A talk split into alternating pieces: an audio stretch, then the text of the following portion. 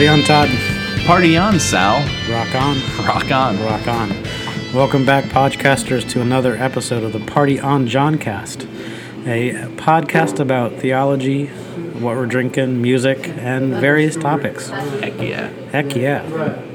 This is uh, Reverend Sal Samarco. I'm a validated ministry in the Presbytery of Newton, PCUSA, uh, in the validated ministry of healthcare chaplaincy in the town of Newton.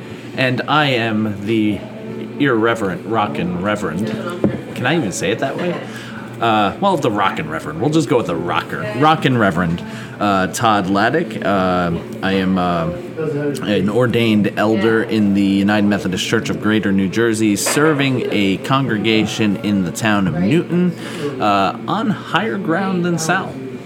It's the only higher ground I give them. Of course, it's God who gives it to me, but who's, you know, splitting hairs? That's right.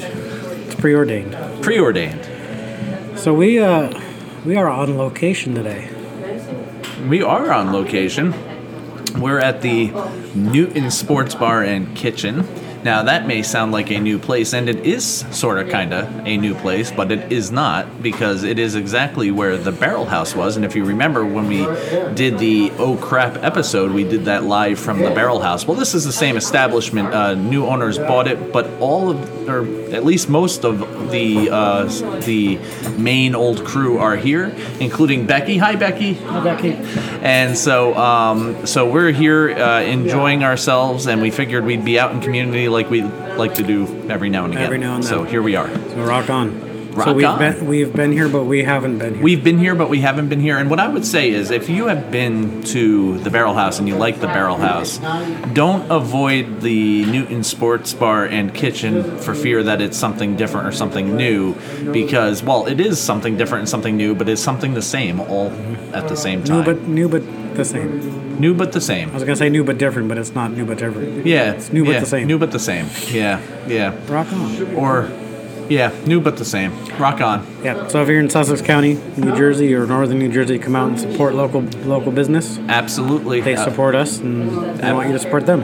absolutely, and um, and uh, so yeah, uh, this this is a, a really community-minded place. Uh, Becky. Um, uh, uh, Becky, who who owns the Barrel House, is still here um, um, managing. I hope I'm getting that right, but managing the uh, the uh, Newton uh, Sports Bar and Kitchen on Spring Street, and uh, we couldn't be in a better place right now. So Yeah. So you'll you'll hear the background noise. We are in a, in a active establishment. So yeah, yeah, rock on. rock on. So here we are, uh, which that brings us to our Hebrews segment. Hey Todd, Hey Sal, how do you know that God loves beer? how do you know that God loves beer? Because he wrote about it in the book of Hebrews. But wait a second, are we drinking beer? We aren't. Hey Sal, What's come over? What, Todd? you know how uh, hard liquor came about? How's that, Todd? Jesus was walking across the water one day and he saw his disciples frightened as the waves were rising above them and about to sink their boat. And in an effort to calm the seas, he, he said something, but it came out wrong. He said, Peace, distills," And the water turned into liquor. Liquor. And then he said, Peace, be stills, and it calmed down, and everybody was happy. It was a win win. And then they had drinks together. Then they had drinks together. So, on that note, what are you drinking, Sal? So I'm drinking a Presbyterian. How Presbyterian. Presbyterian of you. For those of you who don't who don't know what a Presbyterian is, it is um, Scotch, ginger ale, and a douse small shot of um, seltzer water. a small shot of seltzer water. Sounds good. And, and did, did that get done well by Michelle for you? Got done very well. Not sure where Michelle is, but she'll be around and we'll It's uh, give her a Johnny shout Walker Black, ginger ale, and. Awesome. seltzer water. And I am having a what was formerly the Barrel House Manhattan, which I reviewed on the last episode that we were here, uh, the Oh Crap episode. I'm having what's now called a Barrel Aged Manhattan. Ooh, subtle switch. Subtle, subtle But it's the same exact drink, and it is glorious on this blustery Yes. end of February day. These drinks will definitely warm our cockles. They will warm our cockles. My cockles are feeling quite warmed. Yes, I'm feeling strangely warmed. Uh, Awesome. So I guess that that kind of uh, leads us into our most excellent music segment.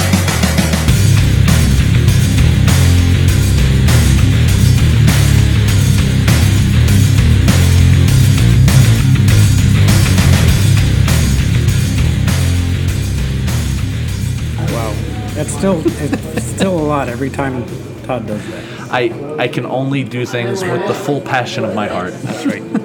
Do everything with passion.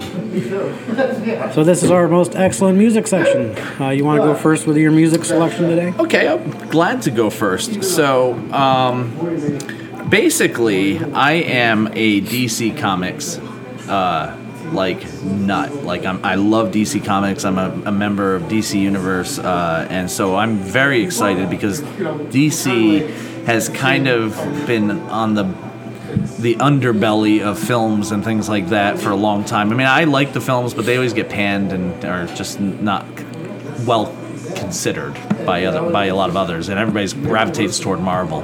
But DC, as of late, has really been notching it up. They have their own subscription service. Uh, they actually had it before Marvel had theirs. Of course, Marvel has theirs through Disney Plus. But um, but uh, so they've been coming out with a whole lot of like original content and stuff. But now they came out with a movie called Birds of Prey, which is uh, about um, the Huntress, about Black Canary, and uh, and, and um, I forget the other uh, Montoya's. Uh, I forget her first name, but Montoya, the the detective, come together and they formed this like super group. And uh, and then of course in this Birds of Prey is the um, Harley Quinn. You know she. It, it, so the name of the title of the movie is Birds of Prey: The Fantabulous Emancipation of One Harley Quinn. So it's it's basically intersecting the story of the Birds of Prey with Harley Quinn's emancipation from her relationship with the Joker, which is a toxic relationship to say the least. Um, because I've been wa- I've watched that movie three times, um, and now can, cannot wait for it to come out so I can own it. Um, one of the one of the uh, things that has been great about that is their soundtrack is phenomenal, and it's music that I wouldn't typically listen to. So I'm reviewing in part the entire album, uh, Birds of Prey, not the not the original score, but the actual album of a compilation of soundtrack. Uh, the soundtrack, yeah, and um, so. Um, and so, but there's this one song. I mean, the whole album is great, and it's basically electro pop, um, hip hop, rap, like, and some rock thrown in there. But it's mostly hip hop and, and electro pop. Um, and and there's so many different good songs. One of the songs that I really really liked was called "Invisible Chains." Uh, it really resonated with me. Um, so so here's the uh, lyrics. It's from Lauren Uruguay. I don't know if I don't know if it's pronounced Uruguay or um, I don't know how that's pronounced.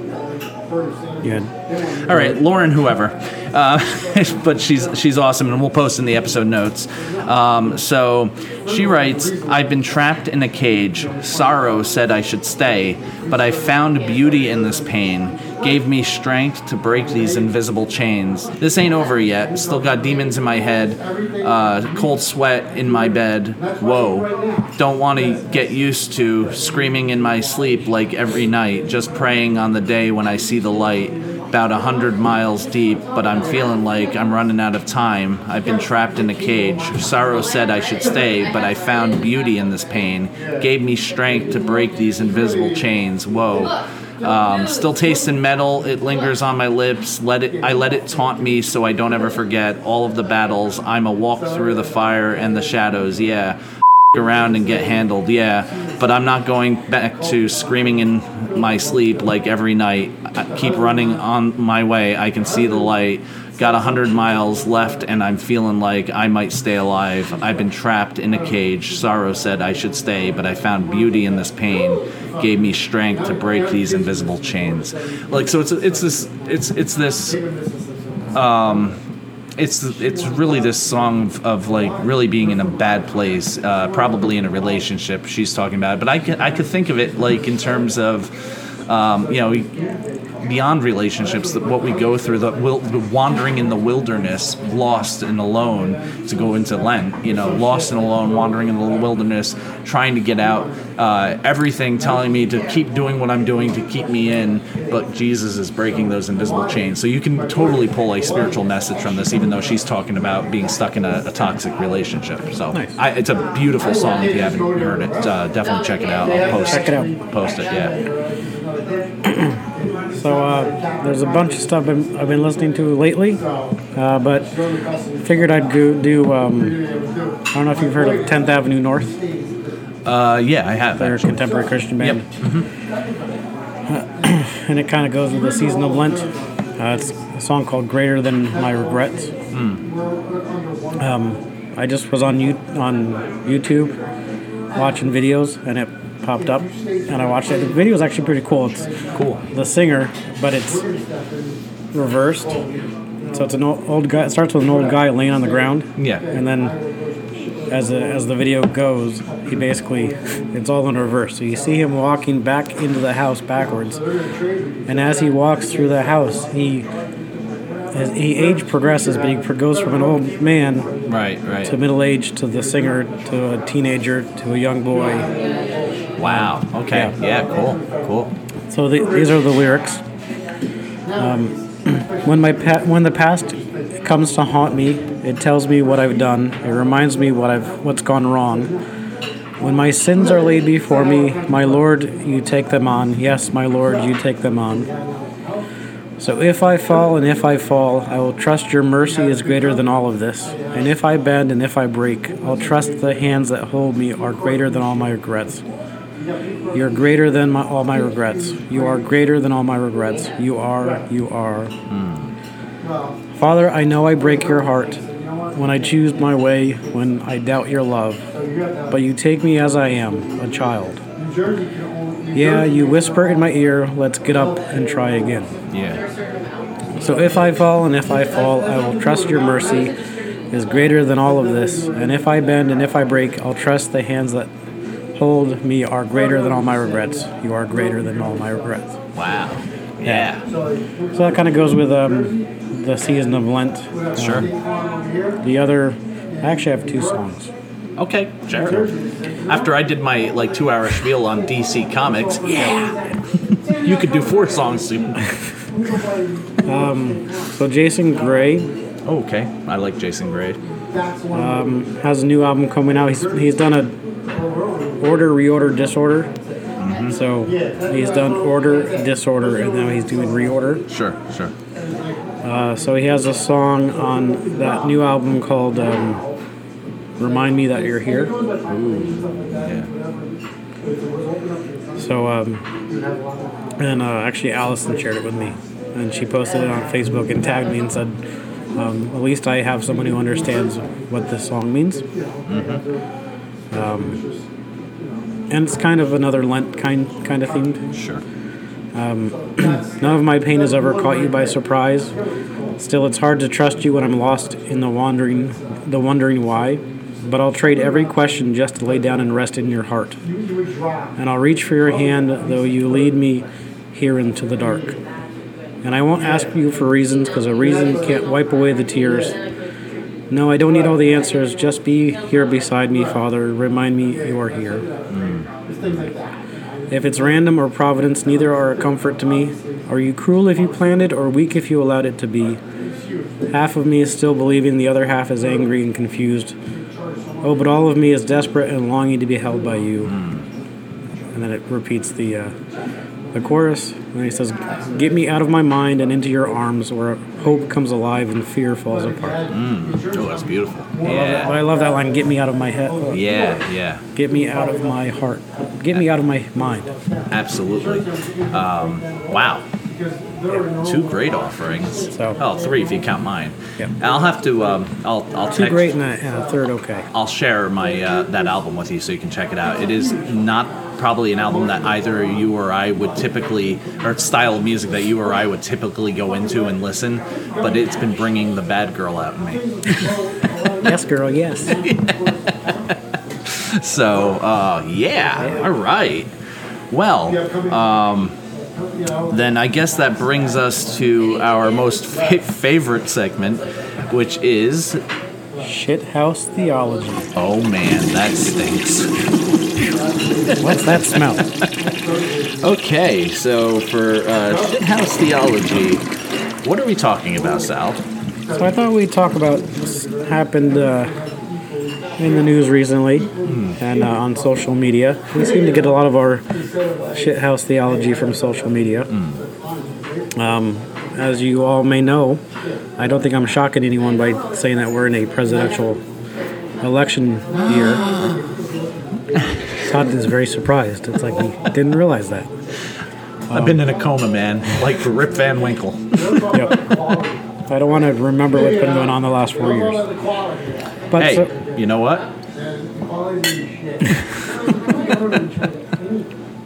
So anyway, we are in a election cycle, and um, there was recently a um, Democratic debate, uh, and Elizabeth Warren was asked what her motto is. Uh, I think a couple of the candidates were. um, Yeah, all of them on that stage were. Yep. And uh, I know Pete Buttigieg also talked about his faith. Um, but Elizabeth Warren talked about her faith, and I believe she was a Sunday school teacher at some point in her life. Yeah, yeah, yeah. So she said her motto is Matthew 25. Whatever you've done to the least of these, you've done Yeah. to me. Yeah, that's exactly what she said. Yeah.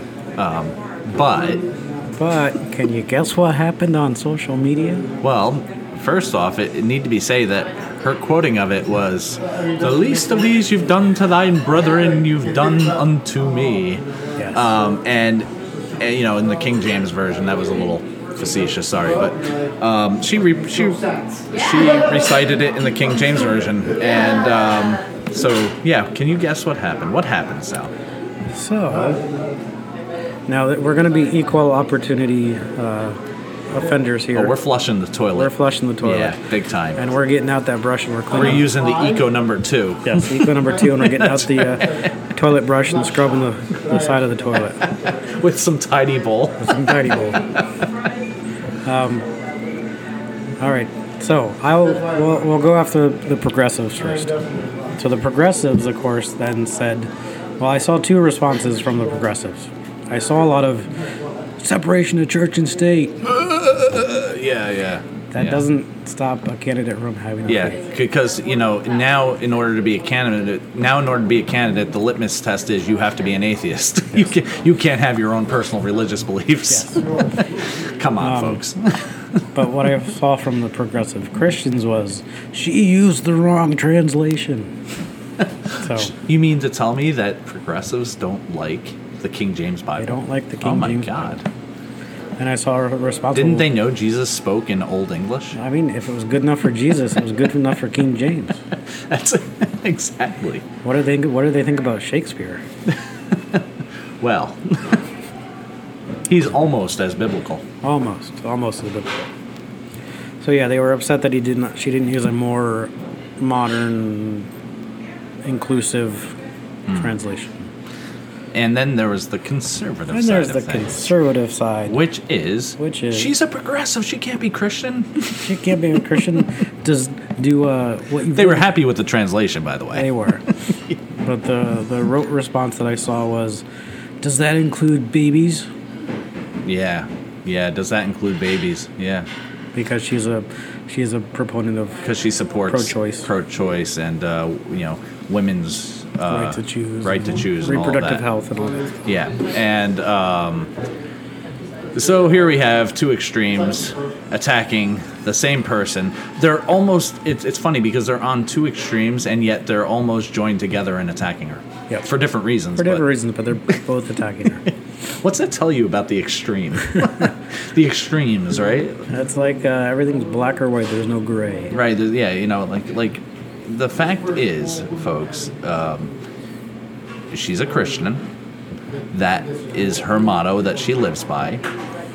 It doesn't matter what damn translation she decides to quote it in. Um, and and let's put it this way, progressives, you know, they talk about including, inclusion. Inclusion is so important. Let's include people.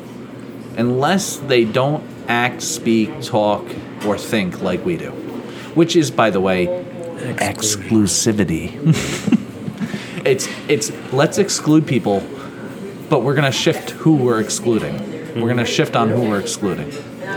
That's all it is. Yep. Yeah.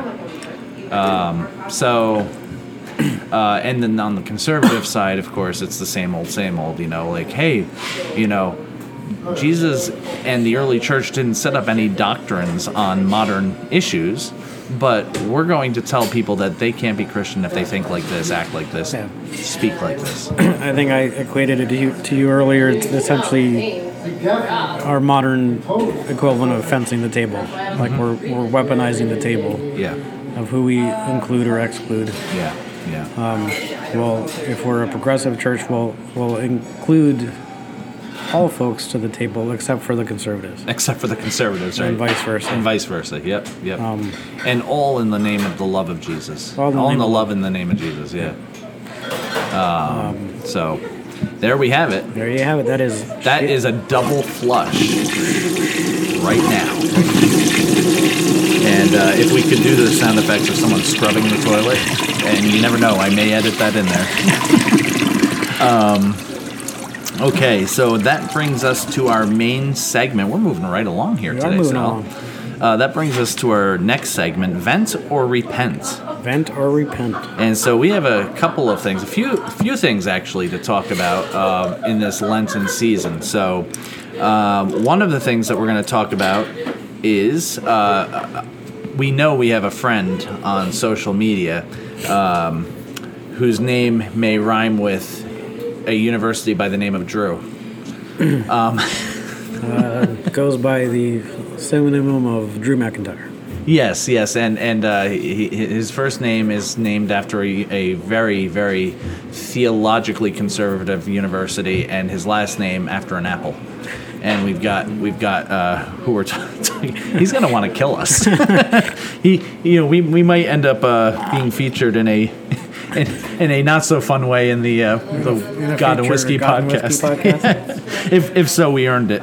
Um, but his fav- one of his favorite things to talk about, especially during this time of year at the beginning of Lent, is ashes to Ashes go. to go. So explain what ashes to go are, Sal. So ashes to go would be, um, and so we see a lot of churches offering this now, where uh, the pastors or the priest will uh, go to the town square or go to the corner of where their church is, or go to the mall or the coffee shop and be available with ashes. Mm-hmm. Um, so you can get ashes on your way to work, or Yeah, and I think um, I think Drew's contention with that, and not just Drew. We're picking on Drew, but but Drew's Drew's cool. Um, not just Drew. Other people have this contention. It's like okay, like we we we're bleeding out numbers left and right in the church, um, and we're doing it for the sake. It, well, we're doing it because we're not really taking the gospel seriously. It's like it's like we are instead of countering the culture in meaningful ways, we are becoming like the culture, uh, and in order in the namesake of reaching out to people. Um, who are not coming to church, and so what that does is keeps people from coming to church. meeting meeting people in the culture rather than giving a re- giving them a reason to come. Right, right, right, exactly. And so in, in, in our day and age, we have this thing called the com- culture of convenience where everybody's on the go. You know, nobody wants to sit and listen to a, uh, a 10 or 15 or 20 minute sermon, let alone a 45 minute sermon, depending on the preacher you've got. Um, and yet we'll go and watch a three hour movie, uh, you know, called Endgame. and have no problem focusing our attention on that. So, so you know, we don't want to go to church for an hour, but we'll sit for four hours on the sports field while our kids play soccer. You know, I mean, so it's like it's it's you know like a culture of convenience where where we want things to come to us. We deliver, we have food delivered to our house.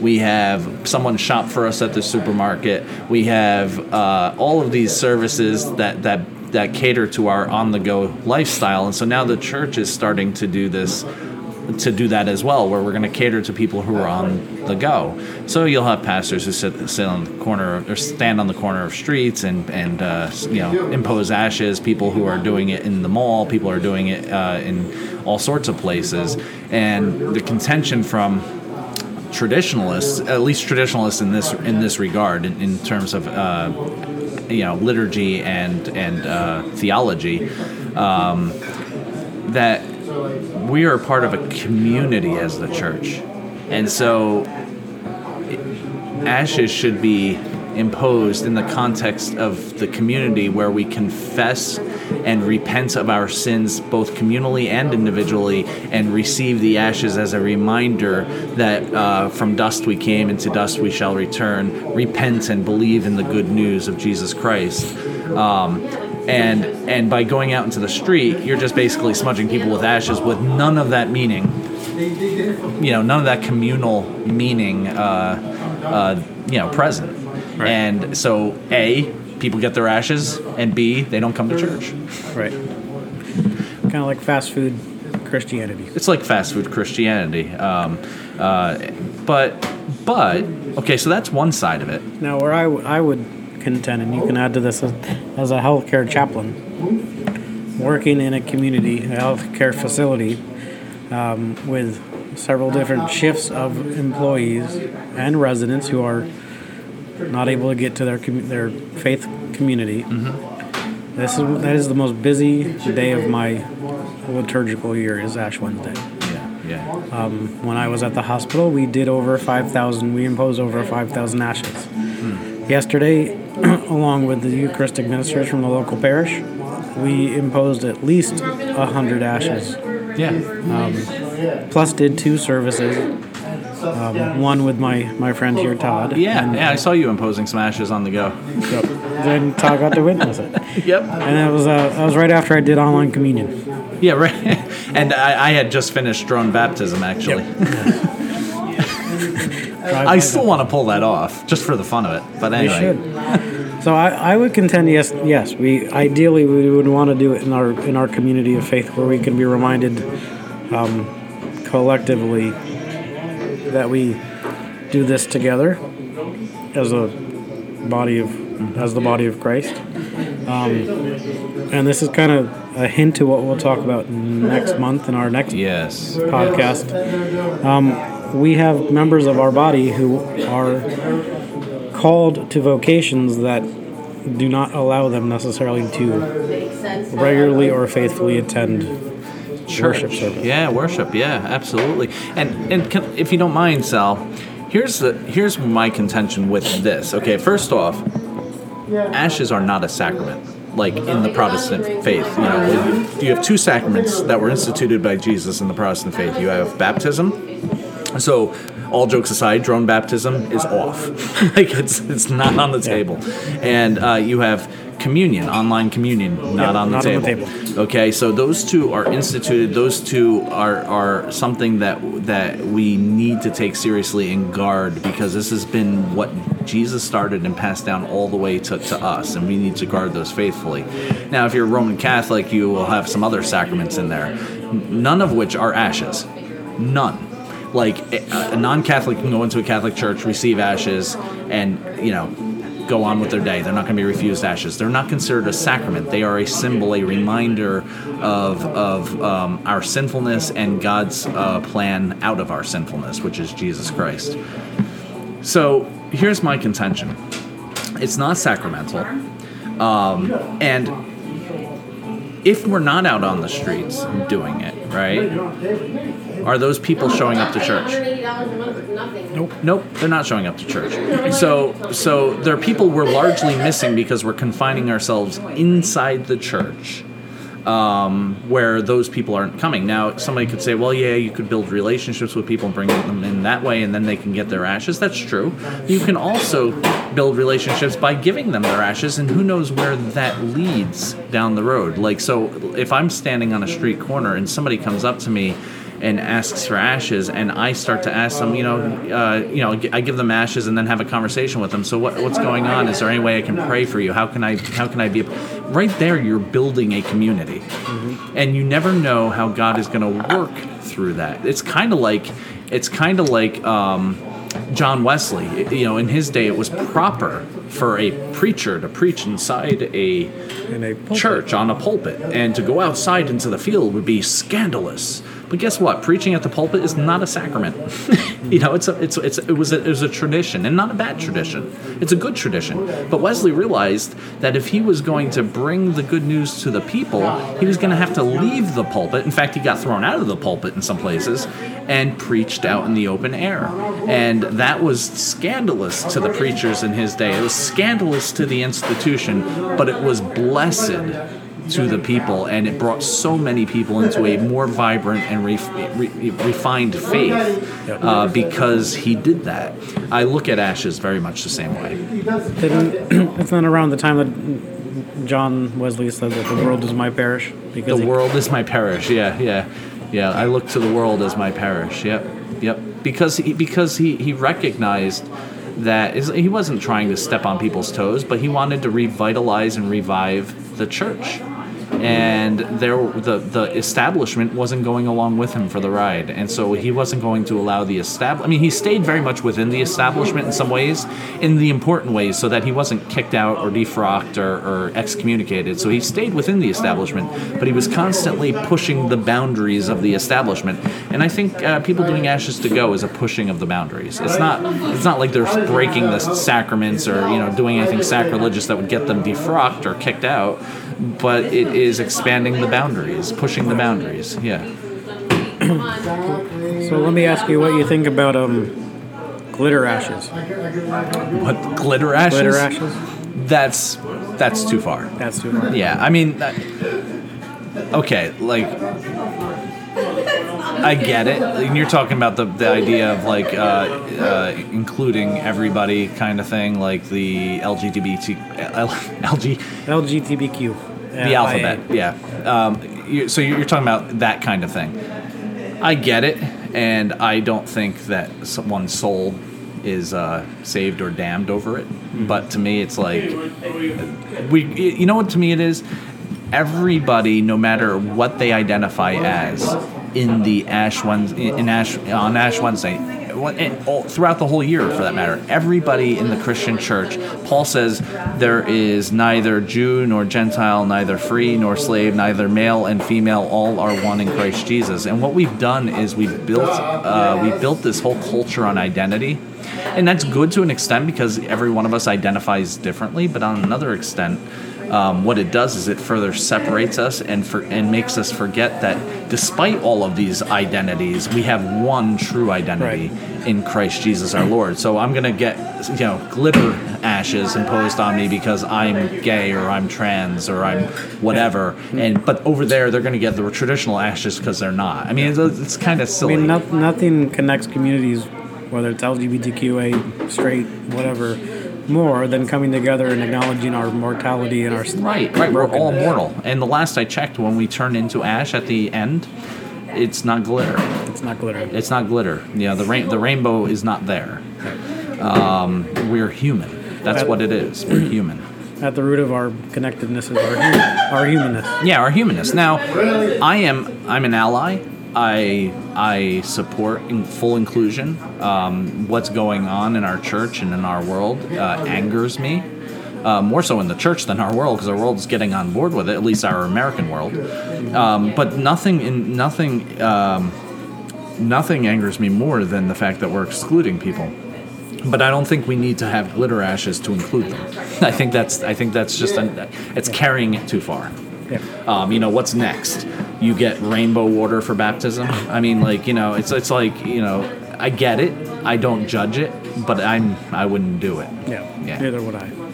I would wear a rainbow stole. while I would wear a same rainbow stole while I yeah absolutely. In fact, I did on Tuesday, on Fat Tuesday. Yeah, yeah. I mean, yeah, that's fine. You know, um, uh, and, and I, I don't think, you know, it's kind of like a church that's traditional that tries to go contemporary for the sake of drawing the young folks in, but they suck at contemporary.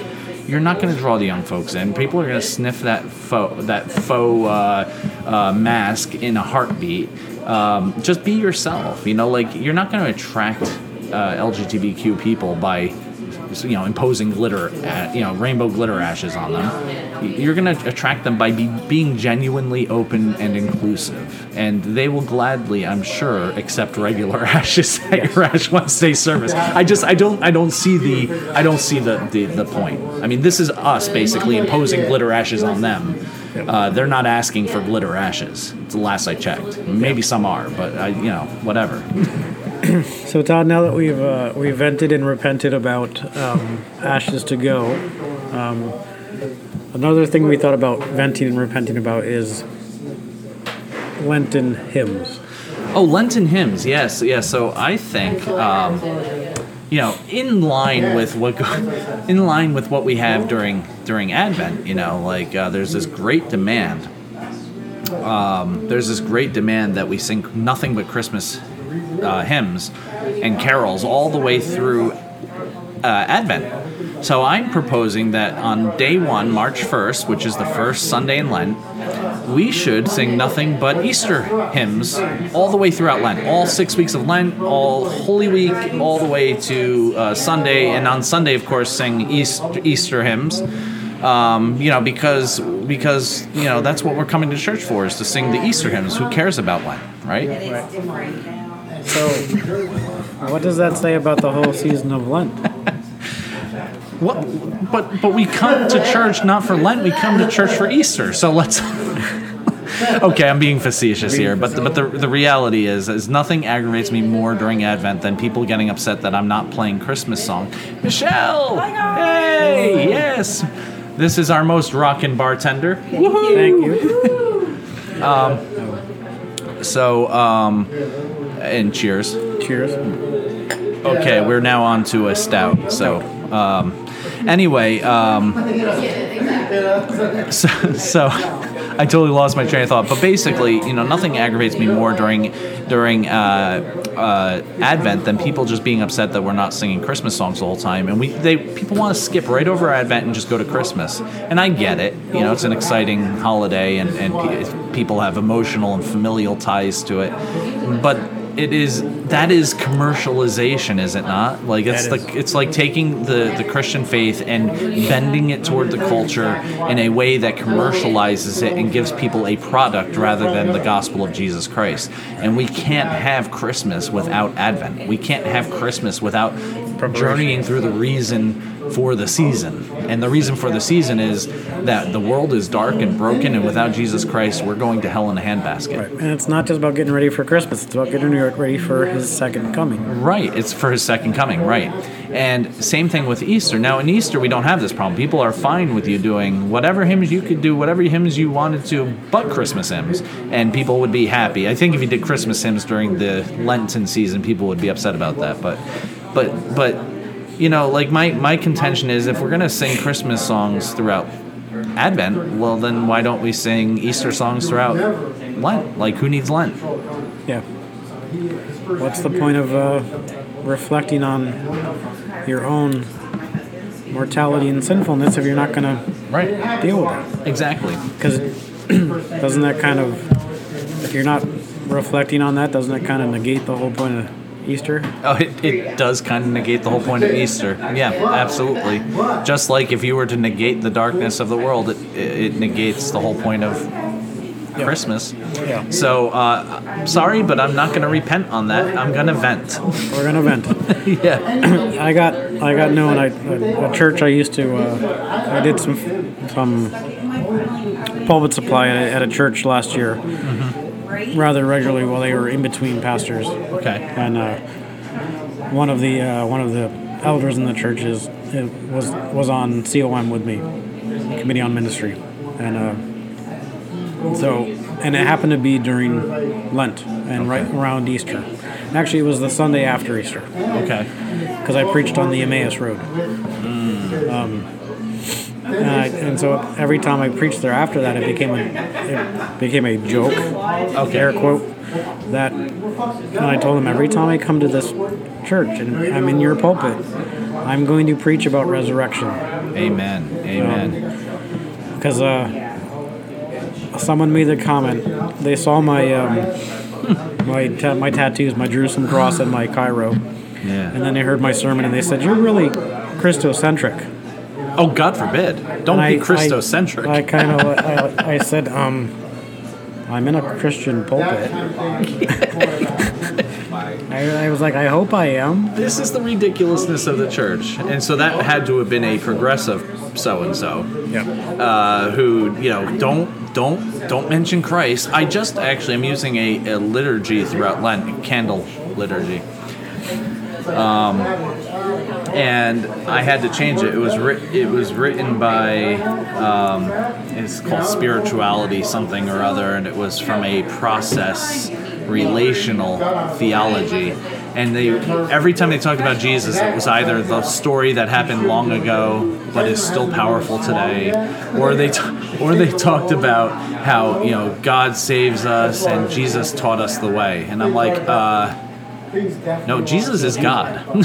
like Jesus is the way. He didn't teach us the way. so I'm like, you know, so I had to rewrite that. I mean, it was beautiful liturgy, but I had to bring it back to Christocentrism because you know we get wishy-washy on it. Um, but that brings me to something else, Sal, that I, I think I'm going to trigger you on. So, so uh, let's see. We we we've kind of vented on Ashes to Go. We've vented on um, hymns. We haven't repented thus far, and I don't know that we will. So let's talk about Easter bunnies, commercialization. Yay, Easter bunnies. Um, yeah, I, Easter to a lesser de- lesser degree than Christmas, uh, but Easter uh, for sure has become a commercialized um, holiday. Yeah, yeah. Um, I don't want to say it's almost become a it, well, in a way, it's become a civic holiday because everybody gets off mm-hmm. for Easter and Christmas, mm-hmm. whether you're a Christian or not. regardless. Yep. So just by the nature of the um, us being part of the predominant religion of the, the land, Yeah. it's become a civic holiday. Because it's become a civic holiday, you see more and more. Um, I call it hallmark moments for the holiday, and for Easter, it's uh, Easter eggs. Yeah. Cadbury. Yep, and uh, Easter bunnies, chocolate. Yep. Yep. And um, I'm sure that we wipe out half the cocoa supply just for for Easter. we year. probably do wipe out half the cocoa supply and the indigenous farmers that, that grow them for Easter. for Easter And think about that. for chocolate that probably will be half eaten, if that, and thrown away. I mean, there's so much waste involved in our Christmas and Easter. That um, is why I'm making a motion that we we eliminate and ban chocolate from Easter and only eat Peeps. I could get down with that. I actually enjoy Peeps. I love Peeps. That was one of my favorite things, stale or otherwise. Still, they were almost always stale the second you opened them. You can't go wrong with sugar-covered stale marshmallow. no, no, because the, the by the time that by the time you hit the marshmallow, the sugar has enraptured you, and the saliva has made it less stale. it's Yeah. my apologies to anyone listening to this right now. I hope you're not eating. So my, my venting about the commerciality of Easter and Christmas is, yeah, I think it takes away from the, the legit theological and spiritual ramifications of the holiday and the season before, the season of preparation. Um, but it's um, now that I'm theologically trained and I'm actively in ministry, while I was going through ministry training or seminary training, right after seminary, I worked, and actually in college as well, I worked in retail. Sure. A lot of people work in retail. Um, I worked as a um, assistant manager at a record store right after um, seminary. Okay. And I went from hating the holidays because I had to work to hating the holidays because I have to work. but for different reasons. Right. Like I, there was there was years I didn't spend Christmas Eve with my family because I had to work Yeah. Christmas Eve. Yeah. Selling people, I can relate with that. selling people five dollar CDs that their loved one is going to maybe listen to f- five times and throw away. And I just felt like it takes away from. I understand the history and the culture around. We needed things to connect people to the holiday and way, way, mm-hmm. ways to educate and reinforce and symbols to remind people of the holiday, but Of course. with our, with our culture now, our our country, our society is moving away from the church. Um, I find it's I don't know about you as a church pastor, but having to teach people the very basics about what Ash Wednesday is, what yes. Lent is. Yes. Do Episcopalians celebrate Ash Wednesday? And this was from an Episcopalian. Yeah, yeah, and um, and there are non-denominational churches that don't celebrate Lent at all. Yeah. Just jump right to Easter. Our good friend Ryan, who was on our podcast a Yeah. couple episodes ago. Yeah. Not, not Not that he does, not that he doesn't recognize the importance of it, but his church. the, the just Yeah. the, the Yeah. church he grew up in. Hey, Ryan, by the way. How you doing, Ryan? but yeah, I mean, uh, so and, and you know, different strokes for different folks, you know, and and I and I'm sure um, rather than calling it Lent, I'm sure Ryan does talk about all of those those themes throughout that that that period leading up to Easter, because otherwise, without the themes of being in the wilderness, of being separated from God, without being you know alone, uh, Easter really means nothing. So I'm sure he's preaching it, but they don't they don't have they don't have the um, they don't liturgically mark the. mark the, the calendar that way. Yeah, yeah. Which I, you know, I get, but but I would imagine the themes are all still there. Um, but yeah, you you, know, and I'm sure uh, in, in whether it's a non-denominational church or a mainline church or or a Catholic church, I mean, you're constantly having to um, educate the people on it. One of the things the Catholic Church does very well, actually, um, now we can quip with their theology on certain things, but one of the things they do really well is they educate. They educate their laity. Like my daughter uh, just went to a campus Catholic campus ministry. Uh, sorry for putting you on the spot here, Katie, but uh, she went to a ca- campus ministry and um, and you know she she went to a Bible study and the priest you know would talk about the story that they were reading in the scripture and actually break it down to a, in a way that she actually understood what was going on there in context and it's like I've never you know because because she doesn't really, you know, that's what I do when I lead Bible studies as well. But she, you know, be, me being her dad, she hasn't been in my Bible studies. But any of the Bible studies that she's been in, uh, that's not what they've done. They've talked about it in general, and she didn't really learn about the text itself. Catholics are very good about doing that. Um, it's funny. The funny thing is, I've heard Catholics say they're not, they don't promote necessarily reading the Bible on your own, but they will bring you into a group and teach you the Bible. Right, and that comes out of the history of in, for Yeah. 1500 years, the church laity was not literate. They had to break it down and explain. it. broke it down for you, right? Right. Um, Yep. Yeah, I mean that's what I loved about yesterday doing Ash Wednesday at my community was uh, past couple of years I've had a, a local deacon come in from the Catholic Church and we he would lead a uh, imposition of ashes service for the Catholic residents and then we would go out together and impose ashes. So this year he couldn't make it up, so um, the Eucharistic ministers came and took ashes to the rooms, and I did. I basically did what he would have done: a quick little twenty-minute service of imposition. You know, I downloaded it from a Catholic website. Um, looks just like what we did at the the Episcopal Church last night. Yeah. Um, Yeah.